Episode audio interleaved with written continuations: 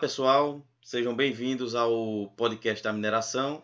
Esse é o primeiro, é a primeira vez que estamos fazendo mini entrevistas em conjunto com o canal da Mino, fazendo com que ele é, comece a, a, ter mais divulgação, comece a nos ajudar na divulgação do nosso podcast. Nos quadros mini entrevistas, a gente sempre traz profissionais de grande gabarito do cenário nacional. E dessa vez trouxemos o nosso amigo Carlos Roenick, que é um profissional de. É, já tem bastante experiência na área da mineração, vai bater um papo bem legal aqui com a gente, falando sobre tudo na importância de treinamentos para a vida acadêmica e vida profissional. Lembrando que o podcast é uma iniciativa da Mino Mind Innovations e meu nome é Johnny Peterson. Passar para o meu amigo agora, Enio Flávio. Olá, pessoal. Mais uma vez estamos aqui com a Mino Mind Innovations, um podcast de dominação e uma iniciativa excelente para todos do mercado, trazendo o nosso amigo Carlos, que vai agregar bastante, tanto tecnicamente, quanto pessoalmente, quanto profissionalmente. Lembrando que estamos nas plataformas digitais principais do mundo inteiro, como o Spotify, o iTunes, e tenho certeza que vai ser um bate-papo super interessante. Meu amigo Carlos, você que hoje está em Lafayette, terra que eu morei por um tempo, terra saudosa do minério de ferro, uma região muito rica. Apresente-se, fale um pouco sobre você para gente. N. Johnny, vocês nem imaginam o prazer que é poder estar aqui com vocês, tá? tendo essa participação nesse podcast da Mino, no Ratings. Eu sempre admirei o Johnny pelo trabalho dele, o Enio estou conhecendo agora, e eu comecei minha carreira em 1976, tá? como profissional. Mas eu conheço mineração desde que nasci. Então, eu falo que tem minério de ferro correndo nas minhas veias, eu nasci dentro de uma vila da, da CSN, antiga Casa de Pedra, hoje não existe mais. Existe a mineração, mas a vila não existe mais. Mas é, isso aí me direcionou tá, para estar tá buscando o que é? Conhecimento na área mineral. Tá. Eu comecei em 76 com pesquisa de urânio, depois eu fui trabalhar com minério de ferro, depois eu fui trabalhar com bauxita, fui trabalhar com calcário, com granito, e assim foi até 2011, quando eu parei as atividades de extração para lecionar. Tá? Então, nessa época, eu entrei no Senai como instrutor de formação profissional, num curso de técnica de mineração que estava sendo implantado, e tive é, uma satisfação muito grande de poder levar conhecimento a pessoas que não tinham assim, ideia nenhuma do que era mineração. Primeiramente, foi no, no aprendizagem, né, curso de aprendiz de mineração. Então, você pega um, um, pessoal numa faixa de idade assim bem novinha, e ali você consegue ver que tem algumas pessoas que vão despontar e vão fazer um diferencial e crescer. Tá? Então, a, a minha carreira, a minha vida, ela sempre foi mineração Algumas vezes eu tentei parar totalmente, mas infelizmente ou felizmente eu não consigo ficar longe. Quando eu passo perto de uma mina, é, eu chego a arrepiar. Tá? Às vezes, é como foi aqui, o Enio conhece bem aqui a Vale, aqui na, na, em Congonhas, e você indo para Belo Horizonte, você passa em várias minas, às vezes eu costumo parar o carro para observar se estão operando direito ou não. Né? Uhum. E na parte de é, instrução, foi muito gratificante e, por um certo lado, foi frustrante. Nós vamos, no decorrer aí da nossa conversa, nós vamos poder detalhar um pouco mais isso, tá? o que, que foi gratificante e o que, que foi frustrante nisso aí. Tá? Beleza, então. É, e concluindo também a apresentação do, do, do Carlos, ele, tem, ele dá cursos online também na plataforma EAD chamada sigmatreinamentos.com.br, fazendo aí o anúncio do, do, portal dele. Ele tenho certeza que na, na nossa fala ele vai falar também sobre esse portal. E vamos começar aqui a nossa primeira pauta, né? A primeira pauta seria a importância de treinamentos tanto na graduação quanto na vida profissional. É, rapidamente, pessoal, todas todos os cursos, quando no caso do, do estudante, tanto curso técnico quanto graduação, é, quando ele está perto de se formar, ele precisa, não, não digo se, é, se expor para o mercado, porque ele está na vitrine quando está estudando, invariavelmente todo mundo vai ter um diploma, então a forma dele se destacar é, é fazendo esses cursos, sobretudo agora com essas plataformas que YouTube você já consegue fazer cursos de graça, mas tem plataformas como a Sigme, como outras, que é, tem cursos de qualidade, cursos que pode ser é, cabe no bolso do estudante e também do profissional, é extremamente importante. Porque quando você faz um curso e aprende aquilo que está sendo ensinado, o próprio, o próprio recrutador vai saber dessa informação. Ele sabe, ele conhece quais são as melhores plataformas, quais não são. E numa entrevista técnica, quem vai lhe entrevistar vai saber o que está perguntando. Então, façam sempre esses cursos, aprendam. É, Existem softwares hoje que são gratuitos. Baixem esses softwares, aprendam, baixem os aplicativos. Então, isso é o que é o mais importante. Aprendam sempre e, na dúvida, busquem profissionais, busquem e-mails, é, mandem e-mail para profissionais que eles têm todo o prazer em, é, em tirar essa dúvida. Carlos, para você, qual a importância de treinamento na graduação? Desculpa. Qual a importância de treinamento? É, eu queria começar isso aí. Eu sei que o nosso tempo não é muito, muito longo, assim, então eu fiz um resumo rápido aqui. Eu queria começar com uma fala que eu ouvi. Eu fui numa, numa numa inauguração assim do não seria uma inauguração, no lançamento de uma pedra fundamental do IF de Minas Gerais na cidade de Arcos e tive a oportunidade de assistir a palestra do reitor. E na época ele falou uma coisa que ficou na minha cabeça e isso está até hoje. Ele disse que nós temos um pequeno atraso na educação. Ah, de 500 anos. Nossa. Aí aquilo bateu assim, eu falei, bom, o reitor, nós temos um atraso e tal, e eu comecei a pesquisar. E eu vi o seguinte, é, o Brasil foi descoberto em 1500. A primeira universidade que nós tivemos aqui no Brasil foi em 1808, foi na Bahia, né? que era um, um curso de cirurgia e anatomia. Depois disso, 1814, entrou um curso de agricultura e pintura e escultura. Na independência política, que foi em 1822, nada mudou. Porque a elite tá, detentora do poder não vislumbrava vantagem na educação.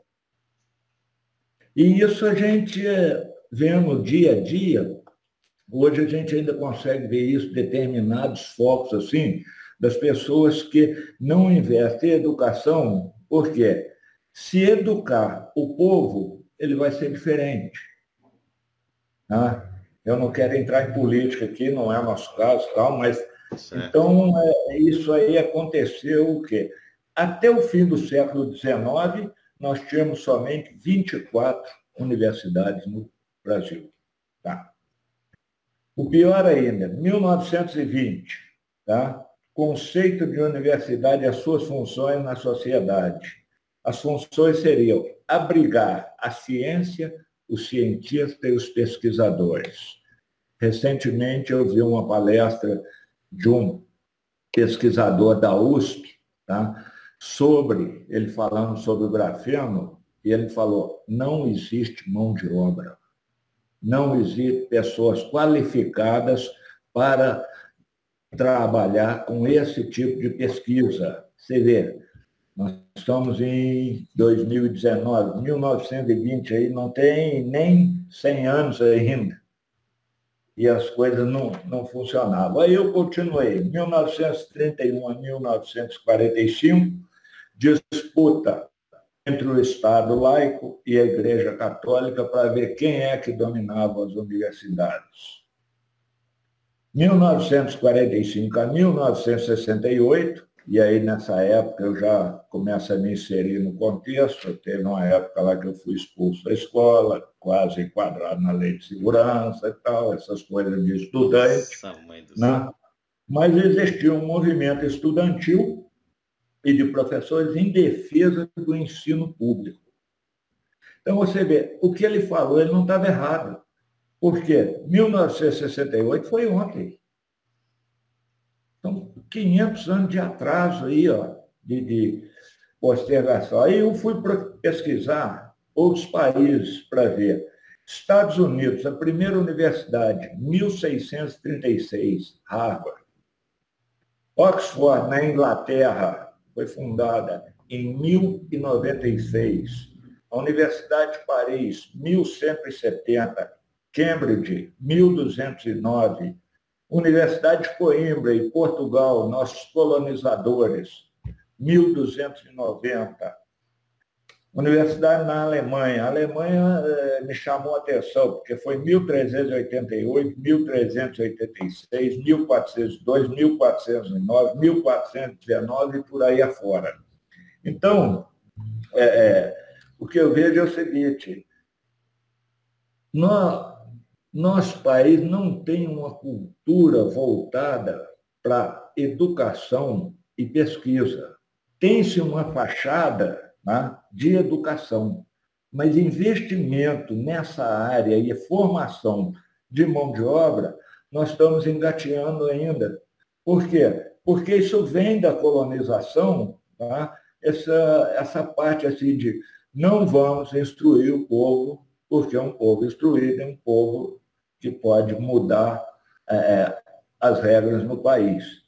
Entendi. Ou seja, vamos pensar dentro da caixa. E esse pensar dentro da caixa levou o quê? A uma geração, duas, três gerações a não evoluírem, a ficar ali com o arroz e feijão. Você vê a, mineração agora, estão começando a aparecer novas tecnologias, mas até algum tempo atrás aí era o, o básico lá, quando falava, eu lembro quando introduziram a escavadeira hidráulica na coisa, todo mundo falava, não, isso só serve para abrir estrada. E isso tem muito pouco tempo. Tá?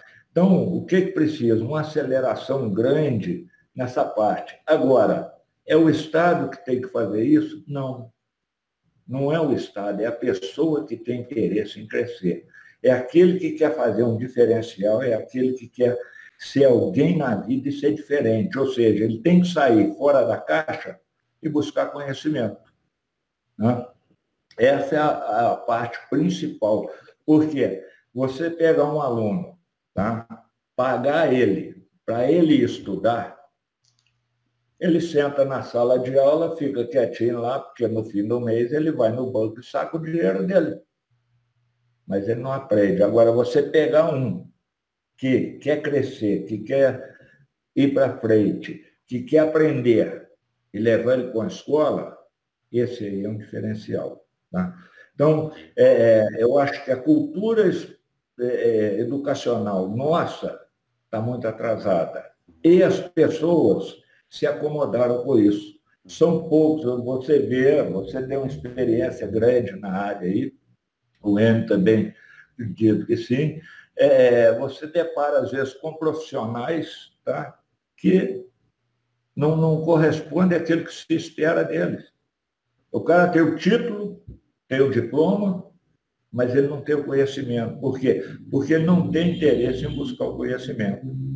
E hoje, esse conhecimento, ele é fato. Tá? Você tem ele na, na internet, você tem livros, você tem cursos gratuitos, você tem YouTube. Você tem um leque de opções tão grande, mas tão grande para buscar o conhecimento, que não, não tem explicação para se ouvir determinados pesquisadores. Nós não temos mão de obra. Tá? Entendi. É, muitas vezes você vai fazer uma seleção de, de, um profissional lá, na sua área lá, você recebe 200, 300 currículos. Quando você faz a análise de peneira aquilo lá, sobra um, dois, mesmo assim, às vezes não atende 100%. Tá? Então, essa é a parte assim, que hum. eu gostaria de de comentar com você que me chamou muita atenção essa fala do, okay. desse reitor. Enio, o que, é que você acha sobre a importância de treinamentos na graduação e na vida profissional? Legal, Joey. Muito bom esse diálogo aí. Ouvir o Carlos, né, com sua experiência conversando com a gente. Eu tenho uma pauta interessante para dizer sobre, resumindo tudo que o Carlos conversou conosco, né? Ô, Carlos, tem uma diferença muito grande da sua geração para a nossa geração hoje, né? E eu acredito que antigamente vocês tinham um acesso restrito à informação, mas buscavam com mais objetividade e seriedade. Para você estudar, né, você sentava numa biblioteca, que era o único lugar que você tinha acesso ao livro, passava horas ali degustando a delícia de um livro, o passar das páginas, o diálogo, e guardava as informações muito mais fáceis do que hoje. Hoje nós estamos na era da informação, que é uma coisa positiva. Se você digita no, no papai Google, tudo que você quer, 90% das vezes está lá, a gente consegue achar. Porém, é tanta informação que a gente não consegue guardar com preciosidade, com objetividade, aquilo que a gente precisa para usar na prática. Então, a era da informação é positiva quando bem utilizada. Né? Uma outra pauta interessante que você falou é sobre como utilizar essas plataformas, né? Hoje você ensina, por exemplo, tanto presencialmente quanto EAD, né? Um material muito interessante, um material muito bom, que quem tem seriedade consegue absorver tudo que você quer passar. Então, só fica hoje sem aprender quem quer, não é verdade? Eu, nessa caminhada aí, encontrei pessoas que nunca pisaram numa escola e falam inglês fluentemente. Da mesma forma que eu encontrei pessoas também que fizeram aula a vida inteira e hoje não conseguem ter um diálogo mínimo que seja em inglês. Né? Estou citando a língua estrangeira, mas abrangendo todas as áreas, seja ela mineração, seja área de saúde, área de humanas. Né? E nesse contexto eu tenho uma frase do Samitiba que eu gosto muito, que ele fala o seguinte, Samitivo foi um grande educador, estudioso de, de, de famílias, né? E ele falou que criar uma criança é fácil, basta satisfazer suas vontades. Educar que é trabalhoso. Então, esse contexto da educação no Brasil vai demorar um pouco, mas tem que ser dado o pontapé inicial, né? Nós temos uma história linda com a mineração, Carlos. É, a Escola de Minas, né? De Ouro Preto. É, foi uma, uma solicitação na época que alavancou o mercado, né? E até hoje essas mudanças vêm acontecendo não só na região, né, do quadrilátero ferrífero, quanto no país inteiro. Hoje você tem, por exemplo, universidades de engenharia de Minas no Nordeste, coisa que nós não imaginávamos há 20, 30 anos atrás. Eu nasci em Cachoeira de Itamirim. Meu pai trabalhava lá na época e é uma terra de, de rochas ornamentais, né? o polo de rochas ornamentais. E fui criado aqui no quadrilátero ferrífero, em João Molevade, que é um polo mineiro siderúrgico muito grande. Então a nossa paixão vem de berço. Né? Como você citou no nosso bate-papo, a gente viaja vendo as minas, né? E às vezes dá vontade de parar e observar o que está acontecendo. Eu citei num dos programas nossos do podcast, junto com o Johnny, a questão da espoleta eletrônica. Quando eu entrei na universidade em 2009, era um paradigma financeiro, era uma questão difícil de discutir pelo preço. Né? E agora você vai visitar algumas minas de minério de ferro, a maioria já está usando por questão de segurança, né? questão de ruído, uma praticidade maior, mesmo com custo um pouco mais alto. Mesma maneira, a, implantação de autônomos. Né? É, você tem um exemplo aí da Samarco que iniciou isso no Brasil com truckless, né? E para tentar tirar os caminhões fora de estrada né, e colocar o, o uso de, de correias transportadoras. Isso foi evoluindo e perceberam-se uma necessidade de que tinham que utilizar é, cerca de 30% do total com caminhões fora de estrada. Então, cada projeto de mineração, Carlos, tem sua especificidade. E o autônomo surgiu nessas especificidades em alguns projetos e hoje está expandindo. Iniciou-se aqui em Brucutu, São Gonçalo do Rio Abaixo, já tem projetos pilotos fora do Brasil. Então você tem economia, você tem custo. E voltando ao fio da meada, ao assunto principal nosso, o conhecimento está aí para a gente adquirir. Né?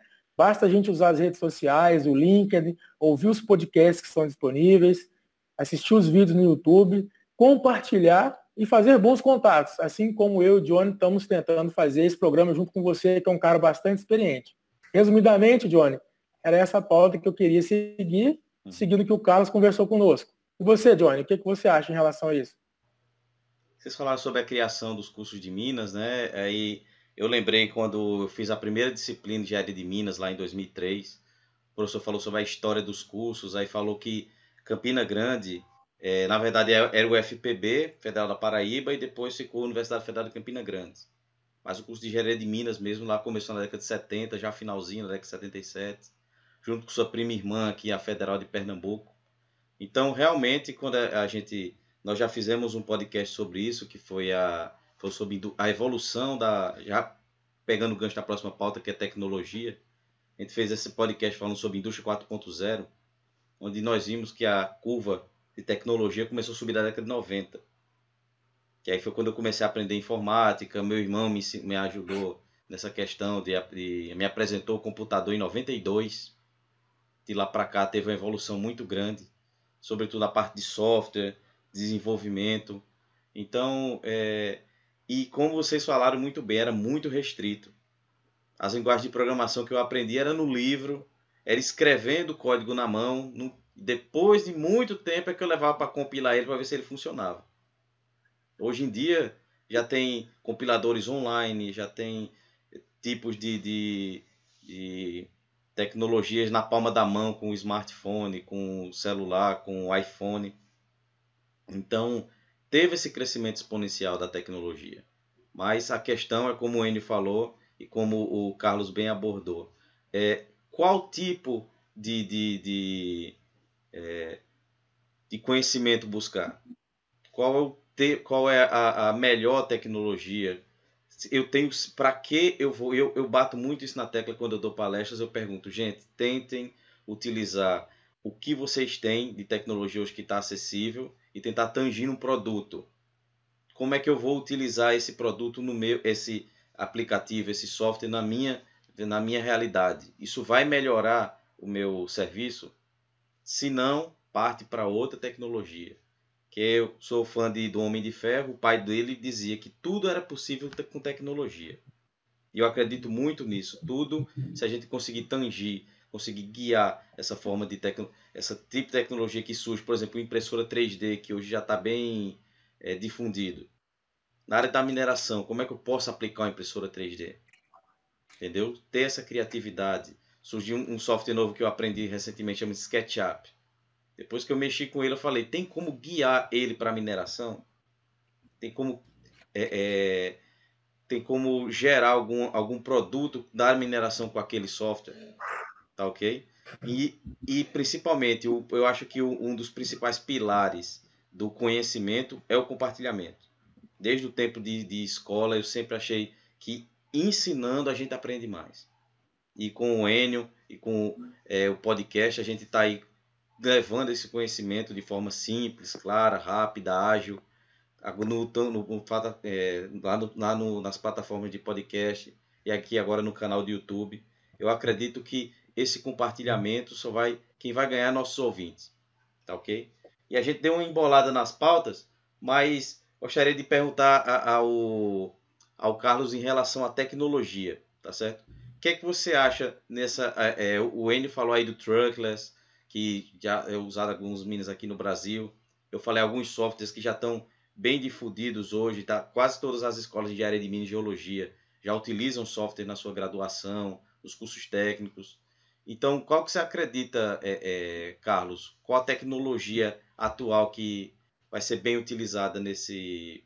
Qual o futuro na tecnologia para a mineração? Bom, é, antes de, de, eu falar da, da, tecnologia, eu pedi desculpa ao N aí, que eu esqueci de citar a Escola de Minas de Ouro Preto, que foi uma das primeiras aí, e famosa até hoje. E eu queria só abrir o parênteses para dizer o seguinte, é, na, na, minha época, como você bem disse, a gente tinha que dedicar os livros, então não tínhamos essa tecnologia e esse acesso à informação que você tem hoje. Tá? Mas existia uma coisa diferente ali, tá? que é o, o, o aluno era disputado na porta da escola quando ele formava. Então, você tinha Petrobras, você tinha CPRM, você tinha outras empresas que ficavam na porta da escola esperando ele sair para. Eles não ficavam desempregados. Hoje, você tem uma tecnologia muito grande disponível, tá? e um número de escolas grandes, mas, em compensação, tá? você não tem. As pessoas parece que se perderam no, no tempo com o excesso de informação. Né? Isso aí eu acho que, é, como John disse, em 1990 ele conheceu o computador e fazia programação na mão. Eu ainda tenho meus livros de programação em inglês, que até hoje, em dois aí guardados, que eu escrevia também. Eu conheci um computador um pouquinho antes de você. Né? 1960, 60 e poucos, aqueles pequenininhos que você escrevia print e tal.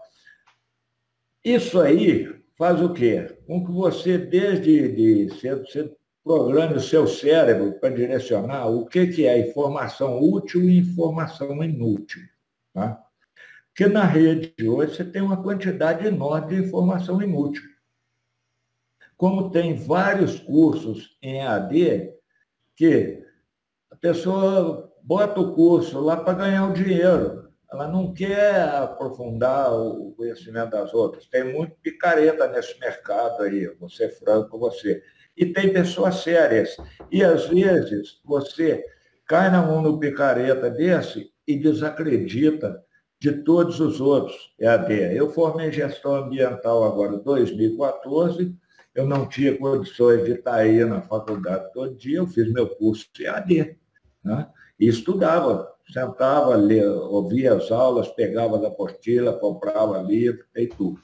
Quando eu estava lecionando, e aí eu falando das novas tecnologias, os autônomos, que você citou muito bem aí, é, são extremamente importantes hoje na mineração, seja na parte de segurança, tá? seja na parte de é, é, melhor produtividade.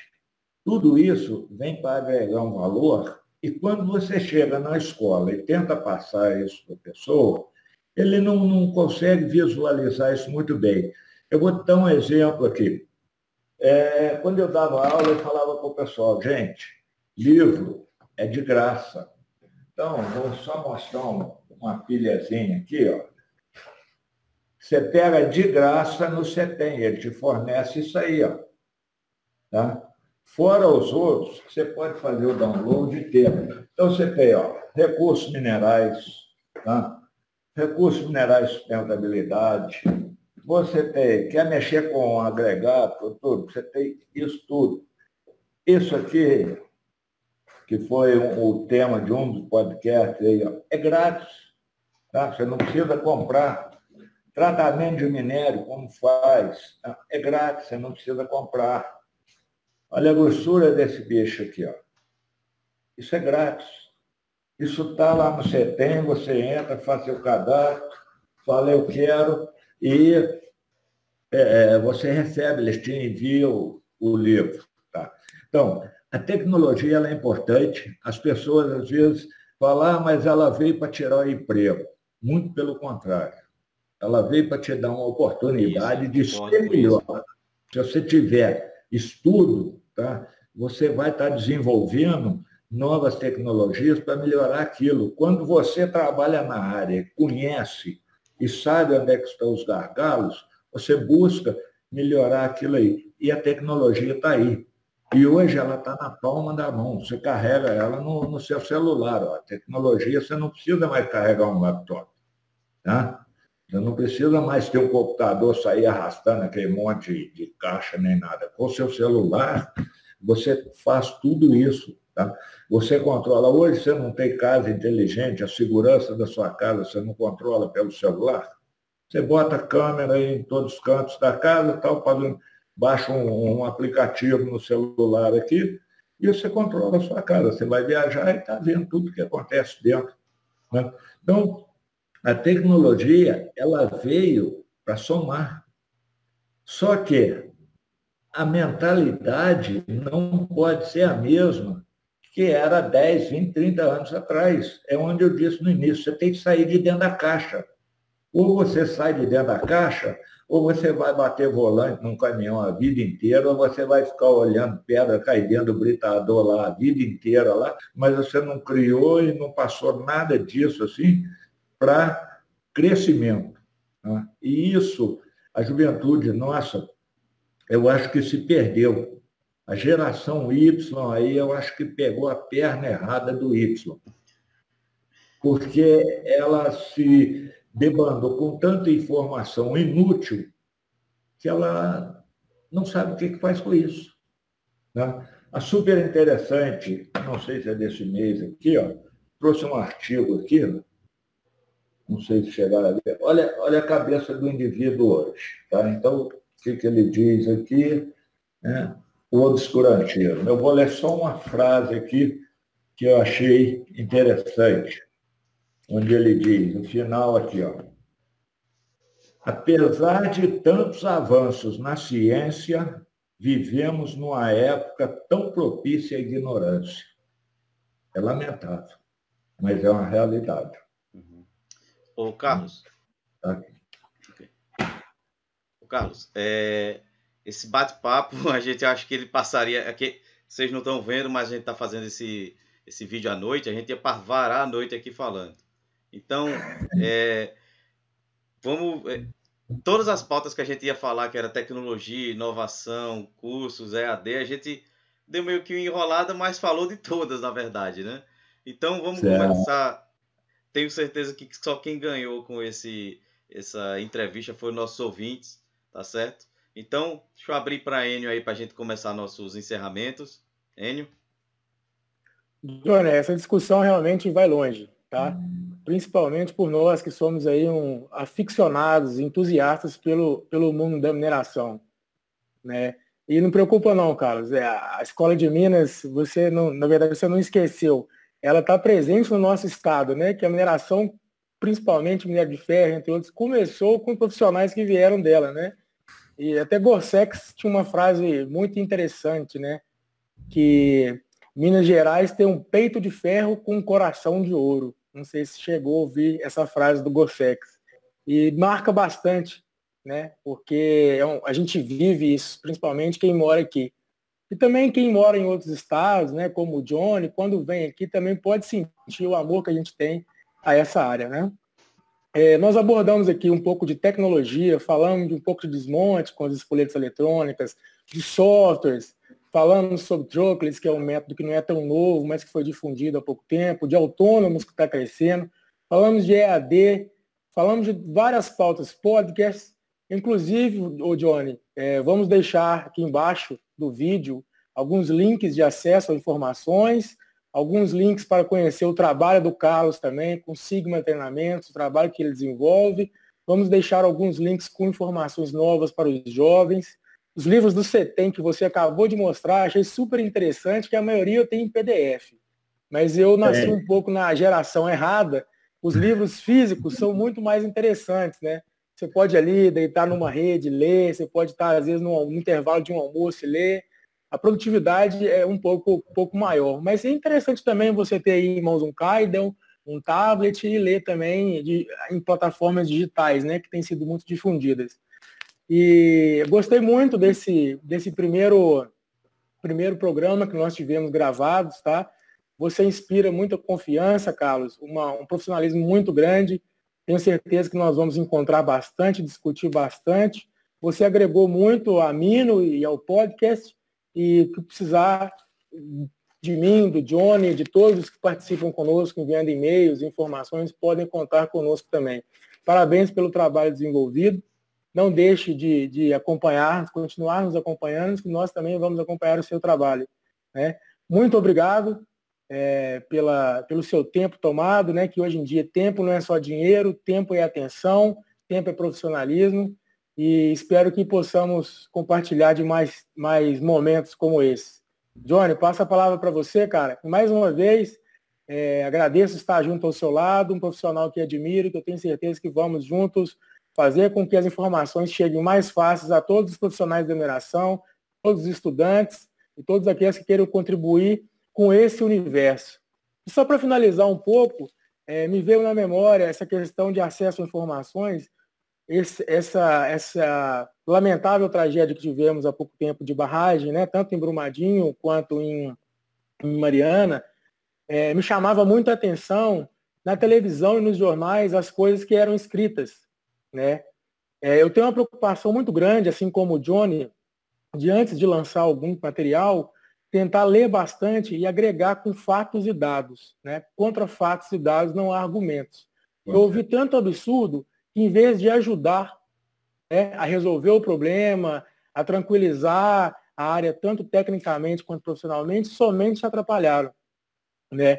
A frase que o Johnny, a gente gosta muito de citar no, no podcast, que é, a mineração não pode ser o futuro, mas não existe futuro sem a mineração, é um fato. O nosso país, o PIB, depende do agronegócio e da mineração. Quantas milhões de pessoas sobrevivem dessa fonte de renda? Né? E eu digo mais, você começou o papo falando da caixinha. A caixinha está cada vez mais apertada, cara. Né? A gente precisa sair dela o quanto antes para difundir essa informação, ser menos egoísta, ser menos arrogante, ser menos orgulhoso e nos unirmos em congressos, em feiras, né, em materiais online e contribuir que antigamente buscávamos profissionais nas portas das universidades. Hoje, nem se a gente for na porta da empresa, a gente tem a oportunidade de ser ouvido. Né? Então vamos nos unir, vamos continuar fazendo esse trabalho e muito obrigado mais uma vez pela sua participação. Carlos, agora você com a palavra. Minutos finais. Bom, é, eu só tenho a agradecer, mas antes é, é aquele negócio, a noite é uma criança.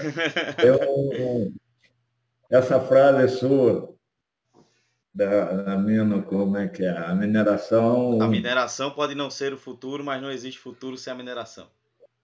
Então eu vou te mostrar uma coisa, porque é, é, eu acho que nós usamos muito pouco da nossa capacidade de pensar, tá? E a gente tem que ir abrindo ela aqui. Ultimamente eu estou vendo isso aqui, ó. Não sei se vocês conhecem.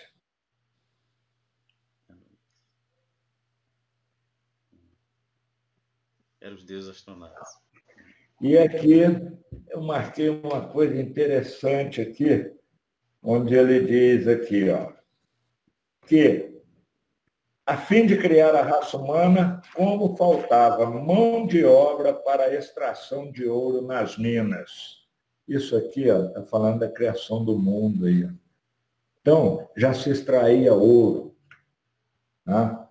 É, é, você fez um podcast sobre o ouro aí, e é uma coisa interessante. Se você ler a Bíblia lá, o, quando Abraão tirou, peraí, Abraão, Moisés, eu faço confusão com eles lá, mas que tirou os escravos do Egito lá, eles fizeram um bezerro de ouro. Aí você fica imaginando, pô, onde é que tinha tanto ouro assim? Ou seja, a mineração, ela transcende, ela não é de ontem. Tá? Não adianta ficar com bater na ah, mineração agride o meio ambiente. Eu fiz gestão ambiental para poder rebater todas essas críticas que falam que a mineração agride o meio ambiente.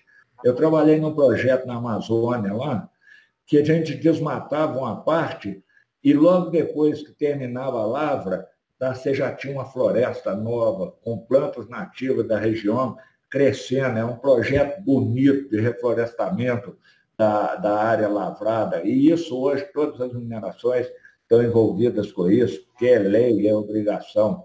Então, é, as pessoas, como você disse, a caixa está ficando apertada. Ou pula fora, ou ela vai tampar e alguém vai dar descarga nesse negócio e vai se perder essa curva. Tá? No mais, eu quero agradecer muito a vocês. Estou aí disposto, a hora que precisarem, quiserem, eu tiver a oportunidade de um outro papo aí, nós vamos estar juntos. Né? Em setembro, agora tem um evento de mineração muito grande aí. Nós vamos estar lá. Vou lá rever meu amigo Johnny aí, muito tempo. Uhum. Não vejo. E muito obrigado a todos vocês. Tá ok. E para fechar também, tá certo dizer que é, foi uma honra para mim estar aqui com você, é, Carlos, novamente, é, estreando nessa plataforma de tecnologia. O, o, o Enio citou muito bem quando a gente fala que é, né, não, quando a gente pensa no mundo sem mineração, o que é que sobra, né? Nós estamos hoje nos comunicando aqui, só nesse tema de comunicação temos mais de 40 tipos de, de minerais associados. Temos tudo que a gente olhar ao redor, tudo tem mineração. Então, o podcast, no final do ano, nasceu justamente desse tipo de informação. De a gente escutar é, é, figuras públicas dizendo a mineração tem que acabar por conta daquele desastre que teve em Mariana. Quando eu escutei aquilo, eu falei: como alguém diz que a mineração tem que acabar? A mineração, sim, é uma atividade que é a quarta que menos polui. Como você falou, esse projeto de reflorestamento, temos leis ambientais duras que regem a mineração e não deixa que ela faça de qualquer jeito. Quem o minerador que faz isso, ele é punido e nunca mais minera da vida. Deixar isso claro. A Agência Nacional de Mineração tem um papel muito importante nessa, nessa questão. Tecnologia está aí para isso. A gente levar conhecimento de forma simples, clara e prática. E é o que o podcast aqui está fazendo e a gente espera crescer ainda mais, unir mais a nossa turma de mineração, como ele falou, sem egoísmo e aprendendo que sempre, quando compartilha, a gente aprende mais. Então, Carlos, novamente, muito obrigado. A gente vai se reencontrar aí no próximo mês lá no, em Belo Horizonte. E Enio também, muito, muito obrigado. Meu nome é Johnny Peterson, esse foi o podcast da mineração. E lembrem-se, pessoal, mineração pode não ser o futuro, mas não existe futuro sem mineração. Até mais, pessoal.